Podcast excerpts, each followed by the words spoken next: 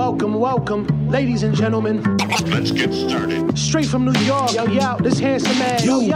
are now Motherfucker, tuned in to yeah. Aljo the Funk Master. Watch your grill, yoga knocked out cold fast and talking shit. Now we talking facts. Whether mount or off the back, you in trouble, came to burst your bubble. I don't shelter punches, they find home on your mind about a double. This the weekly scraps. You don't need a map, GPS, I'm right here to lead the dash. right. The world doesn't know it needs, but I grow the seeds, planting fuck a name and the fame. Only legacy remains. Remember the name, Aljamain Sterling. Uh, It ain't shit, it ain't safe. motherfuckers.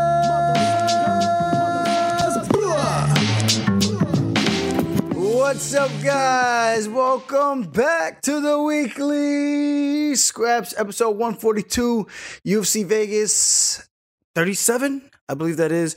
We had some crazy, crazy fights this past weekend. Obviously, the boxing world is taking over once again with the celebrity death match fights. Yes, celebrity death match fights. That's exactly what's happening out there.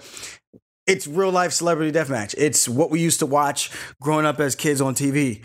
Except this is actually really happening. We are watching our heroes get killed for unnecessary reasons. I I understand making money, making a dollar, providing for your family, but I think some of these guys, eh, we're at a point where it's like, what's more important, your health, your brain intact, you know, you, or a couple of dollars is that worth the trade-off unless you really really feel like hey man i'm already done the damage and i'm i'm just trying to make what i can now because i'm already here and pass it on to my kids i guess i can understand that but man it is so tough to watch Evander Holyfield taking on Vitor Belfort. Obviously, a short notice fight. Vitor um, stepped in. Uh, actually, Evander stepped in to fight Vitor. I think it was supposed to be Oscar De La Hoya. Now, Evander is roughly 58 years old. He kind of looks like he has the shakes a little bit, which would be like, I guess, I guess I'm not a doctor, but maybe similar to like the Parkinson syndrome or something like that. But you start to see those type of signs, and then you see a guy like that step into the octagon, well, the the ring with the a beast of a man in TRT Vitor Belfort. The guy is back once again, juiced to the gills. Um, how is that even sanctioned? How is that even allowed to happen? As a friend, a teammate, a coach, when you're watching the sparring sessions, are guys not hitting this guy Evander in the head to see like his eyes are rolling back in the back of his head, or he's not taking the shots as well, and his legs are giving out? That's kind of a, a sign that the body is shutting down and is not there anymore for that type of lifestyle and that type of physical activity. It's tough to see. And I hope to God, I pray I am never one of those guys who are in that position that need to fight for to make money like that at that age because it's just like your body's just not there to, to cooperate with you anymore. You know what I mean? So it's like, why put yourself and your family through all that heartache? I, I don't know if the money makes them feel better. And again, Evander is world time champion, legend, of course, but it's just like, damn, bro. I hated that it had to be you. Did not want it to be you, and it sucks that you are the guy that's out there. Um, that became the next highlight. Obviously, it's a win for MMA, but is it really a win to see a legend like that go down? Is it really a win to get that style of a win? Um, and I know people are going to be like, "Oh, you're a win with Petr Yan. Is that really a win?" I'm like, "Yeah." In terms of disqualification, I'm talking about like you hit a, you're pretty much hitting an old man what, what does that really count for? You know, Uh, so I, I don't want to take nothing from Vitor. I hope he does get the big money fight with either Jake Paul or Oscar De La Hoya or whoever it is that he called out. I forget who else was the other guy or Canelo. I think it was he said. But if he's gonna do one of those fights, he's gonna get drug tested.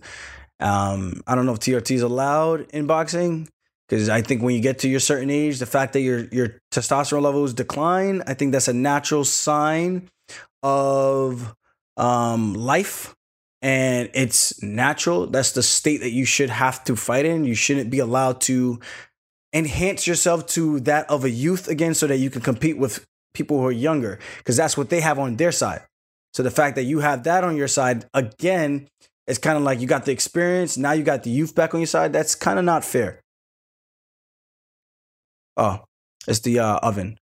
Um, but yeah, it, it's it's it's wild to see, man. And then of course we had Anderson Silva taking on Tito Ortiz. And you see young Joe Frazier in the Anderson Silva bobbing and weaving, bobbing, bobbing, diddy box, shadow box, the shadow man. Kind of like Yoel Romero said, the shadow man wing. You know, you have to believe and then go. Go. Same thing. He believed, he dipped, came back with a short hook, took him out. I'm texting one of the guys to turn this off. Um, hey, can someone hit stop on the oven, please? But keep it on. Um, it's just crazy, man. So Anderson looked good. Tito Ortiz is another one. Uh, I think that chin is gone. I don't think Anderson hit him all that hard, but obviously it was a short check hook, nice and tight, quick um whipping of the of the wrist and the elbow, the shoulder, putting the body weight into it. I'm not saying it's not hard. I'm just saying it, it it might not have been all that hard, at least from the way it looked, you know. So seeing that and seeing the way that he went down, obviously the ones you don't see hurt the most. I do think that's probably why Tito went down like that because he didn't see it, and maybe it was a short whipping motion, but it just didn't look like that hard of a punch for him to to kind of stagger like that. Where it's like, damn, that that looked bad. And again, I'm just saying, like you you kind of know where you're at physically when you're in the gym training, and you can kind of see how your body reacts to punishment, so to speak. You know, so it's like it gives you a, a, an idea of like, okay, if I am reacting this way with headgear on if maybe if you're wearing headgear or these type of rounds with these guys at this level what's gonna happen when i get in there for the real fight? You know what i mean? So it's like we got to kind of pick and choose um, what we're willing to take as risk. And again i understand fighters they were fighters. It's what we want to do. And i just hope that you know i can when i do have the time to walk away from the sport then i can be at peace with it and not feel like I need that itch to get back out there. Maybe I could do jujitsu competitions or wrestling um, competitions, or maybe even get better at golf. Uh, something to curb my competitive itch so that I don't feel like I need to get in there and lace up the gloves again to, to fight. When I'm done, I just want to be done. I want to be fat and happy, and hopefully not too fat. But I want to get bulky. I want to put on some muscle, lift a little bit, get stronger, put some weight on. Um, yeah, you know, enjoy life, enjoy the fruits of my labor. I think that's what it's all about, man. You work hard for a reason so that when you're older, you get to cherish it and you get to reap the rewards of it. So you can sit down, kick your feet up on all the things that you were able to purchase through blood, sweat, and tears, literally. You know, so um, that's where I'm at. And I got three houses. So far, I'm on my way, setting up everything else. Um, I'm trying to get my finances in order, and hopefully, you know, after this fight, this would be a seven-figure year. Thank God.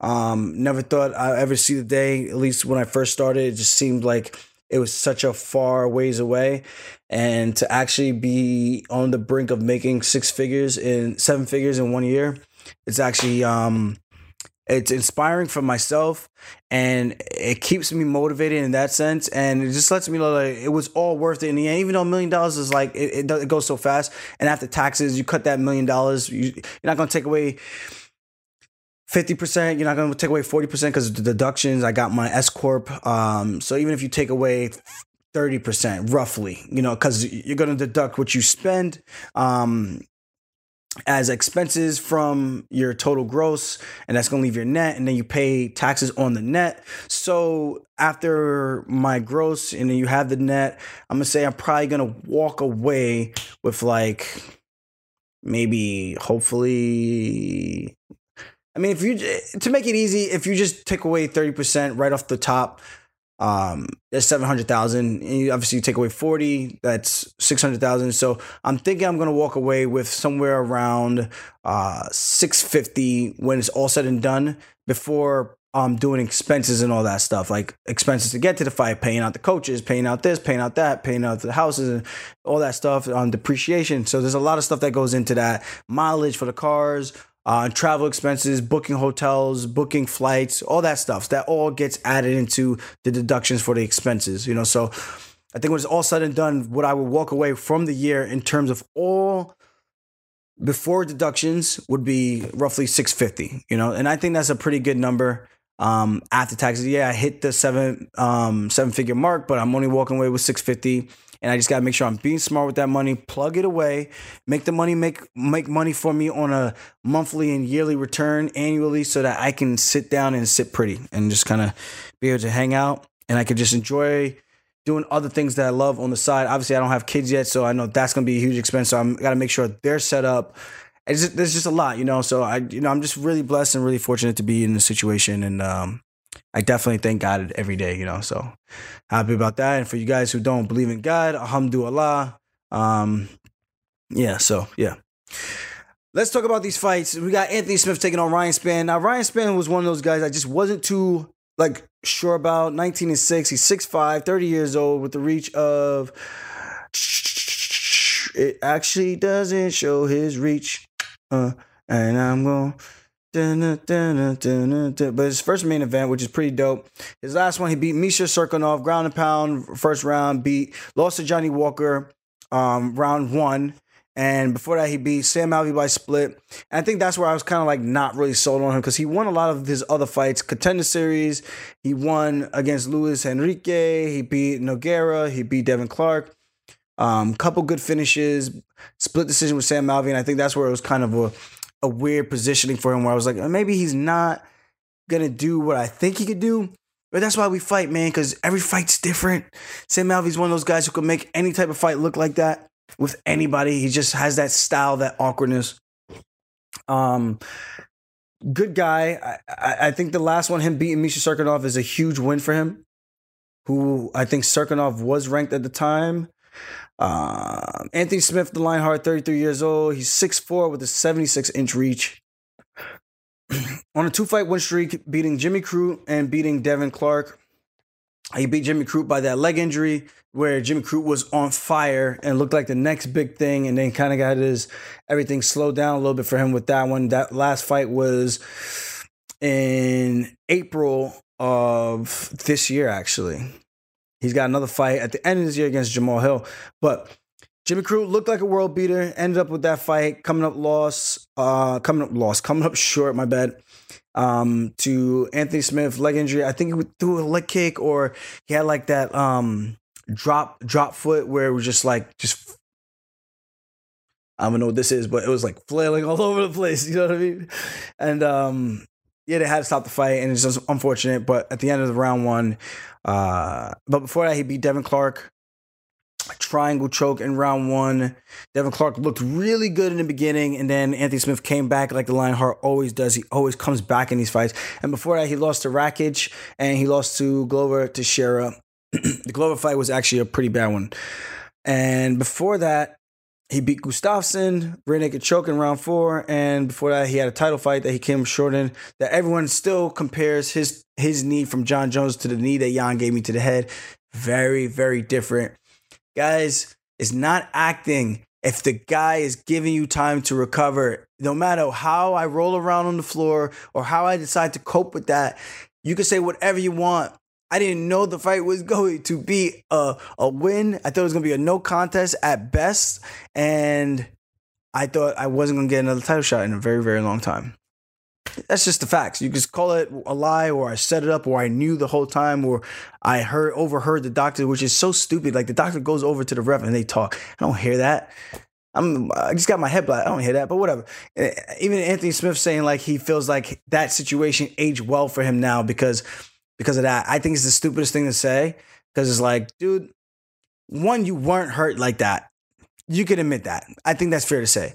And two, the other part about that was even if you did decide to milk it, um, you would have had a rematch situation and you would have been guaranteed to at least make a really good payday off of a very controversial situation, whether you are proud of it or not. I mean, you deserve to be in that situation, but obviously not getting kneed in the head illegally. And um, yeah, it is what it is. I'm glad he took the honorable way out. But again, it's a fist fight. Mistakes happen. Jon made a mistake. I think Yan's was a little bit more intentional, where his coaches told him and he did what he was told to do, and he was told by the ref not to do it. So it's a little different of a situation in a sequence. So you can't compare one to the other. And I think uh, again, one was a lot more malicious than the other one, you know. So um, that's kind of the way I look at it, and kudos to him to feeling like that was the brave and honorable thing for him to do. But for me, I got blasted. If you ask me what what I would have done, I would have taken my five minutes, whichever, however much longer I had, which probably would have been like another two and a half minutes, I think, or two minutes, one minute, maybe. I don't even know how much longer I had on the clock, but I, I think I at least had two minutes, maybe. And then from there, I'd have to make an educated decision. It was like, do I feel like that knee took enough out of me where there's just no way I can come back and win the fight? And I'm gonna probably say the answer is yes. There's probably no way I'm gonna come back and win the fight after that. Um, the best case scenario would have been if the ref said, "We're gonna take two points. Do you feel you can continue?" And from there, I gotta make a big boy decision and be like, "Yo, man, I'm either gonna have to try to figure out this fifth round." And hopefully I caught a second win or something, but this is a tough situation to be in. I got hurt really bad, and now we both got a um, fresh breath of air, and we both got to figure out that last round. You know, so it is what it is. I do think Anthony Smith, you know, the type of fighter he is, he likes to come back and then win. I think this is going to be a tough one for him with Ryan Spann to try to do that in. Because Spann has been looking really good um, of late. He's looked a lot more calculated, a little bit more poised. I do like Smith though because again he, he just has that never quit attitude. But the punishment that he took in the Glover Teixeira fight, hoping that he could come back. I I, am not saying he was hoping that he could come back. I was thinking he was going to come back because he was dominating in the beginning, seemed to to shoot his wad a little bit too early. Glover starts to come back, and I thought there was going to be an opening for Anthony Smith to come back again and uh, continue what he was doing in that first round and get the and get the finish in a fight like that where he normally does. But unfortunately, that wasn't the case, and um, yeah. So for this one, God, I, I really don't know who I like in this. I mean, Anthony's had so many fights, but I do feel like Ryan Spann's a new kid on the block. I mean, Smith took out Devin Clark, who I think is okay. He's not the greatest. I think the Jimmy Crute fight wasn't looking the greatest for him. I think Jimmy Crute is actually the real deal. I think it's just one of those situations where he was unlucky. And uh, I can't remember if Smith checked it, but the drop foot is one of those things that's just been happening more and more often. not sure if it's because of people checking the kick or it's just a, a rare situation where you just got hit on the right spot and it just happens, you know? Um, but Spann, Misha Cirkunov, Sam Alvey, Devin Clark. He beat Devin Clark as well. Nogueira. I'm liking this. I feel like it's a very close fight. I'm gonna lean towards Spann to get the dub. And I've hung out with Anthony Smith. I really do like him. I do think he's a tough guy to count out. I just think Spann being younger, being a little bit taller, and I think he's actually a true 205er where Anthony Smith is coming up from 85, even though he has been looking really good at this weight. I just think that the, the two competitions that he faced and won, I mean, you got the controversy with Jimmy Crute. Okay. How good was he looking before that? Um, then you have the Devin Clark. How good was he looking before that? The submission. He's dangerous. He's game. I just wonder if Spann can stay out of the, tricks of um, Anthony Smith and keep it where he wants it to be, which is probably standing. And I think he should have some success. Uh, so I'm leaning towards Spann, but I wouldn't be surprised if Anthony Smith um, was to turn back another prospect. I wouldn't be surprised. Now the next one we have Ion Cutelaba taking on Devin Clark. Devin Clark, obviously, with the guy we were just talking about, hasn't fought in a while. Last win, last win was Alonzo Menifield. He lost to Anthony Smith before that. Well, after that, so he won and then he lost. So lost to Smith, beat Menifield, beat um, Townsend, and before that, he lost to Ryan Spann.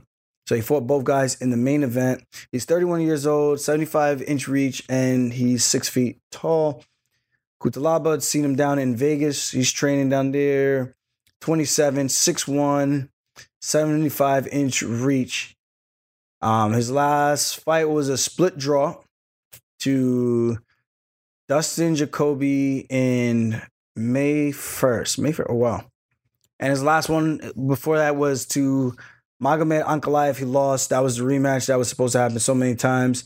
And uh, he lost both one. The first one, obviously, he pretended pop, um, play possum, lost that one. Came back, booked it, got canceled a couple times, and then he had the finally got the rematch, and um, he lost it in the first round as well for that one. So, and he also beat Khalil Rountree, um, elbows from Mount. He lost the Glover.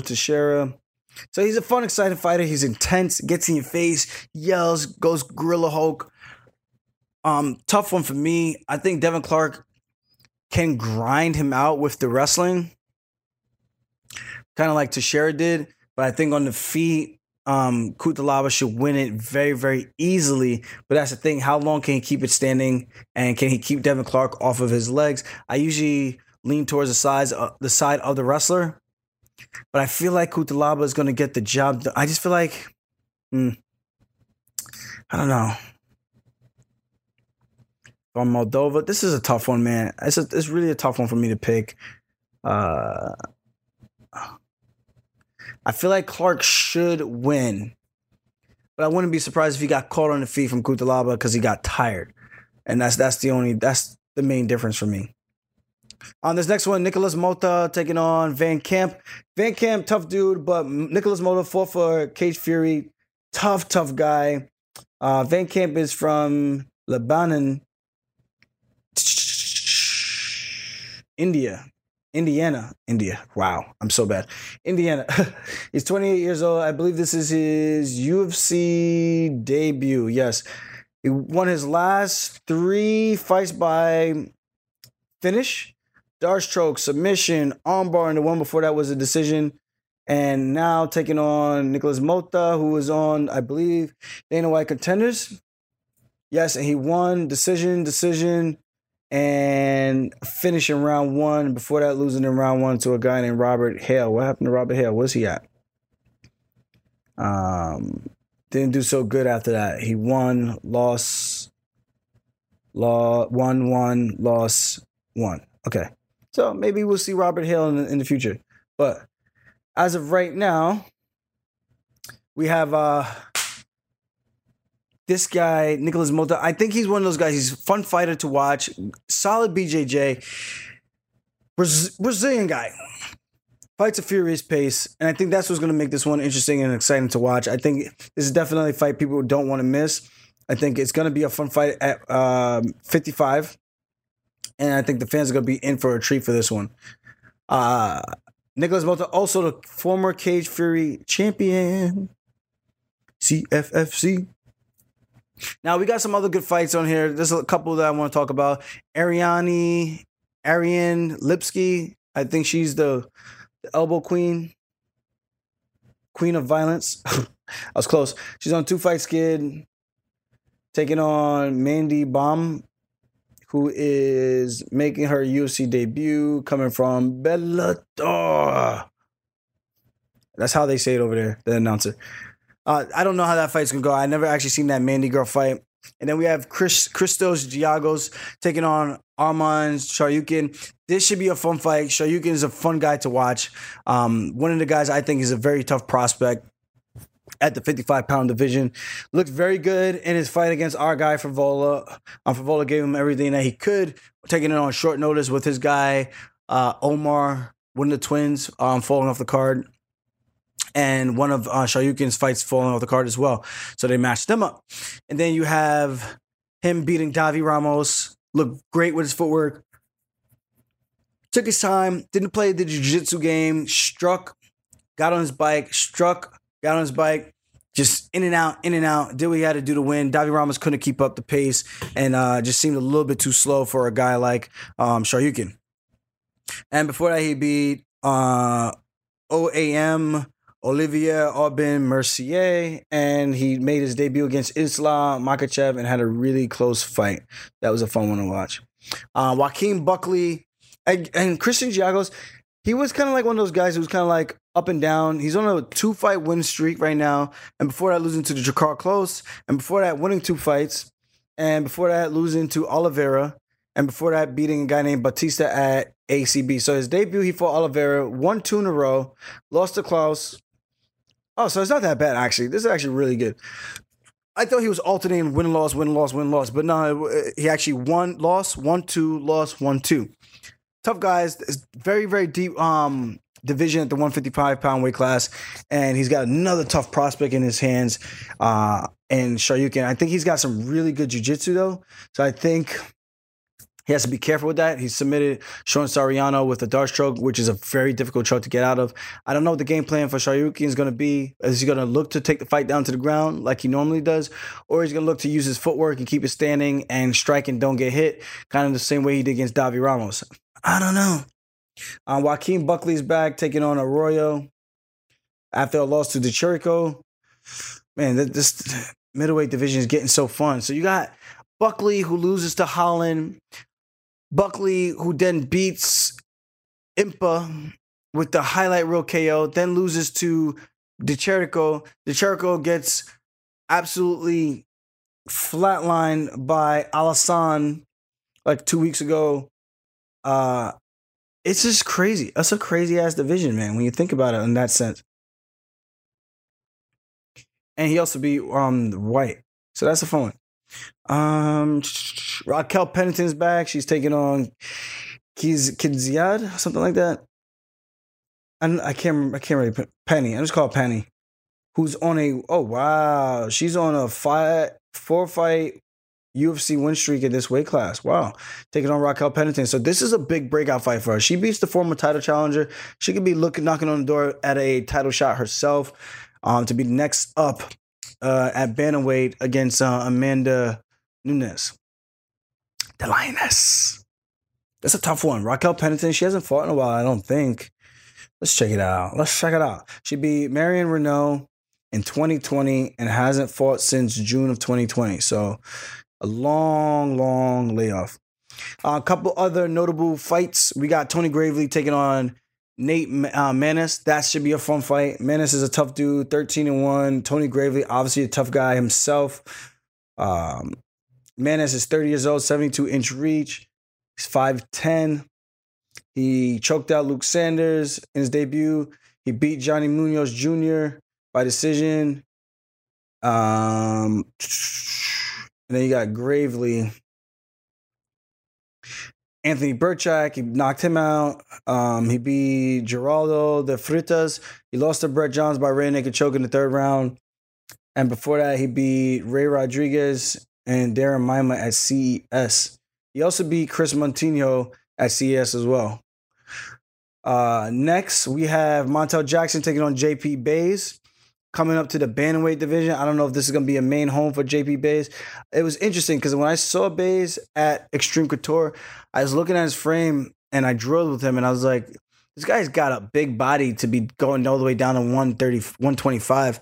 Um, got a little bit more fat than I do, but still put together pretty solid. I think he's about five five. Yeah, five five. It says six, 67 inch reach. His last one he lost to Bruno Silva. Got caught with a counter right hook and knocked out. Um, one on the contender series with a choke. Him and his wife are both in the UFC. I think they both were on the same card for that contender series, and they both got signed, which was pretty cool. But I just felt like he had a really good frame, and to be going down to 125 might be diminishing returns. Sorry. But now you got him at 135 taking on a guy who's super tall in Montel Jackson, which is crazy. Montel Jackson is 5'10 with a 75 and a half inch reach. That's crazy. And JP Bay's 67 inch reach. So he's got some work to do to cover some ground, get the fight down to the ground where it's his strong point. Where we talked a little bit and we talked about getting away from our strengths, which is our grappling. And um, you know, he was saying that before. He felt like people were trying to make him into a striker and kind of getting away from what he was good at, which is his grappling.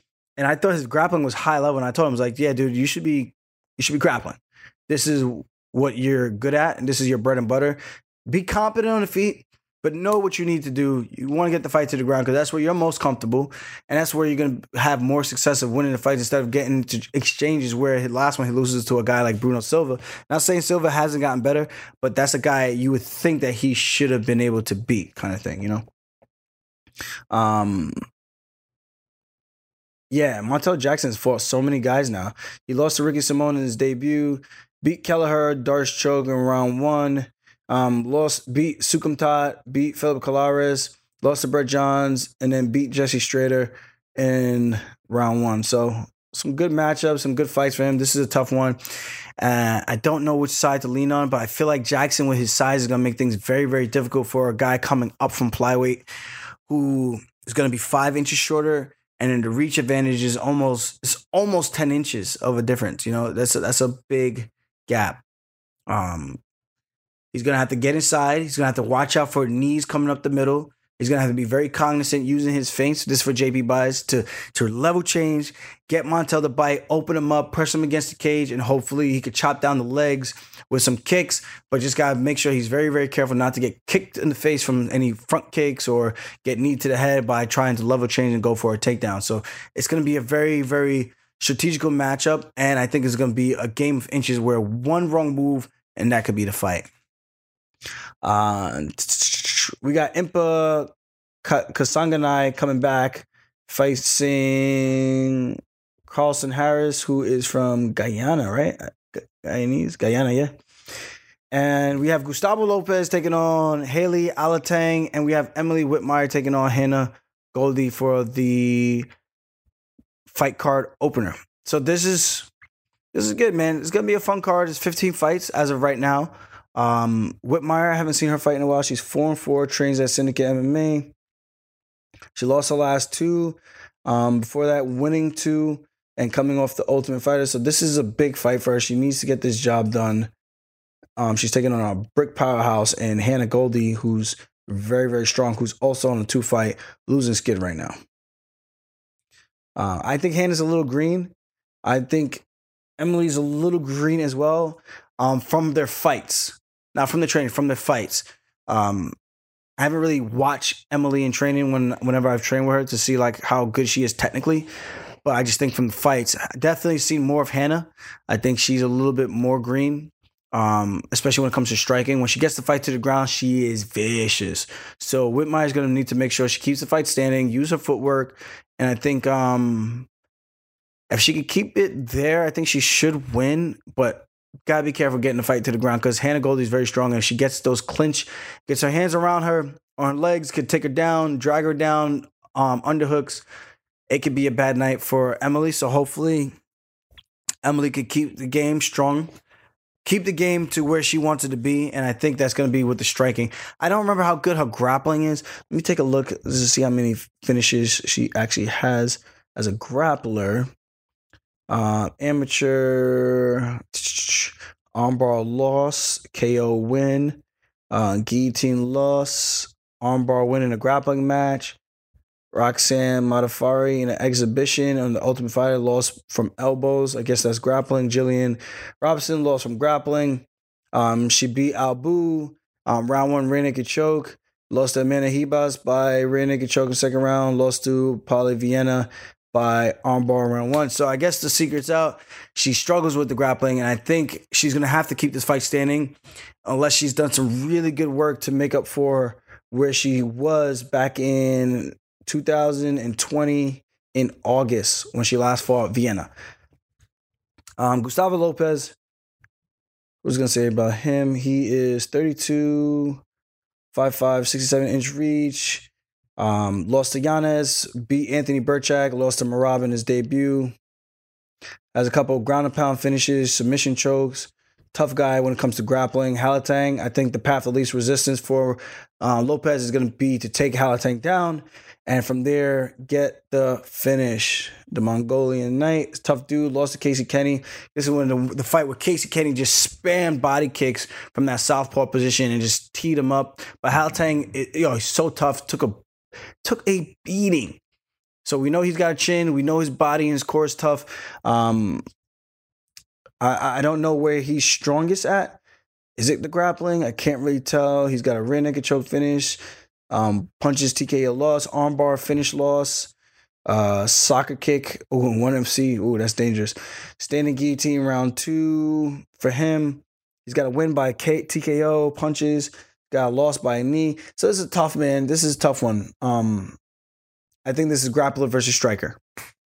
So this is gonna be an exciting bantamweight fight as well. So other than that, I got one workout in this morning. I got to get another one done in a little bit, not a little bit, in a couple hours. So I'm probably gonna relax, try to get this podcast up a little earlier for you guys today. Um, just hanging, chilling out. Um, the body's coming back. I was just talking about this today with one of my roommates, just like that, the video is gone. So we're gonna wrap this up. Thank you guys. See you later. Peace. That's the show. You ain't gotta go home, but you gotta get to stepping. And remember, we bring the noise because the people want the funk. Until next time, this is the weekly scraps.